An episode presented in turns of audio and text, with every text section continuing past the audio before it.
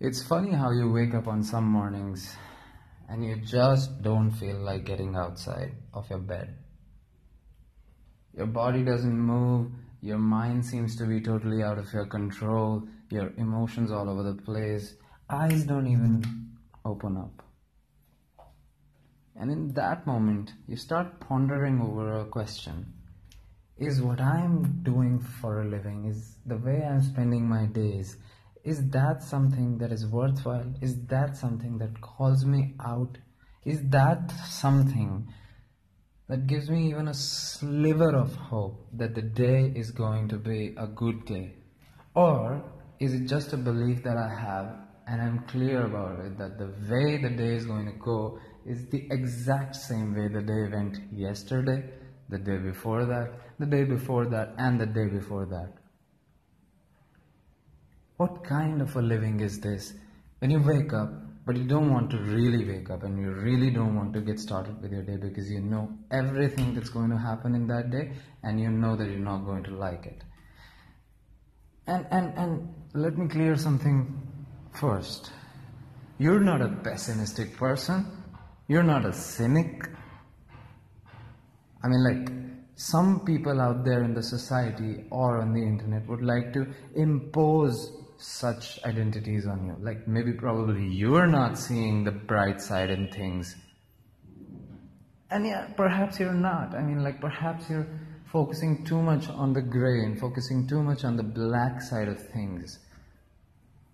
But beyond that whole game of perception and semantics, somewhere deep down you know that the situation you're in is not the most ideal situation you aspire for.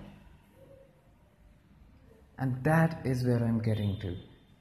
Because I know a lot of people personally and a lot of people who I know from friends of friends or who I know just like who are out there. Like I see their content, I see their speaking, and in fact, I just interact them with them over phone calls for business purposes or whatever. Like I, I see people who are unfulfilled by the way they're spending their lives whether that be professionally or whether that be personally. But the way they're spending their days is just there's something not happy with.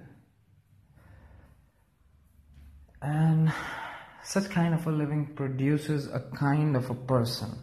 This person, when you see this person, I mean, like he looks okay and he walks just fine and talks a good kind of a thing, but when you see their eyes, they're dull. When you talk to them, they don't have anything interesting to say. Even if they do, it's just in the realm of dreams and whims and fancies.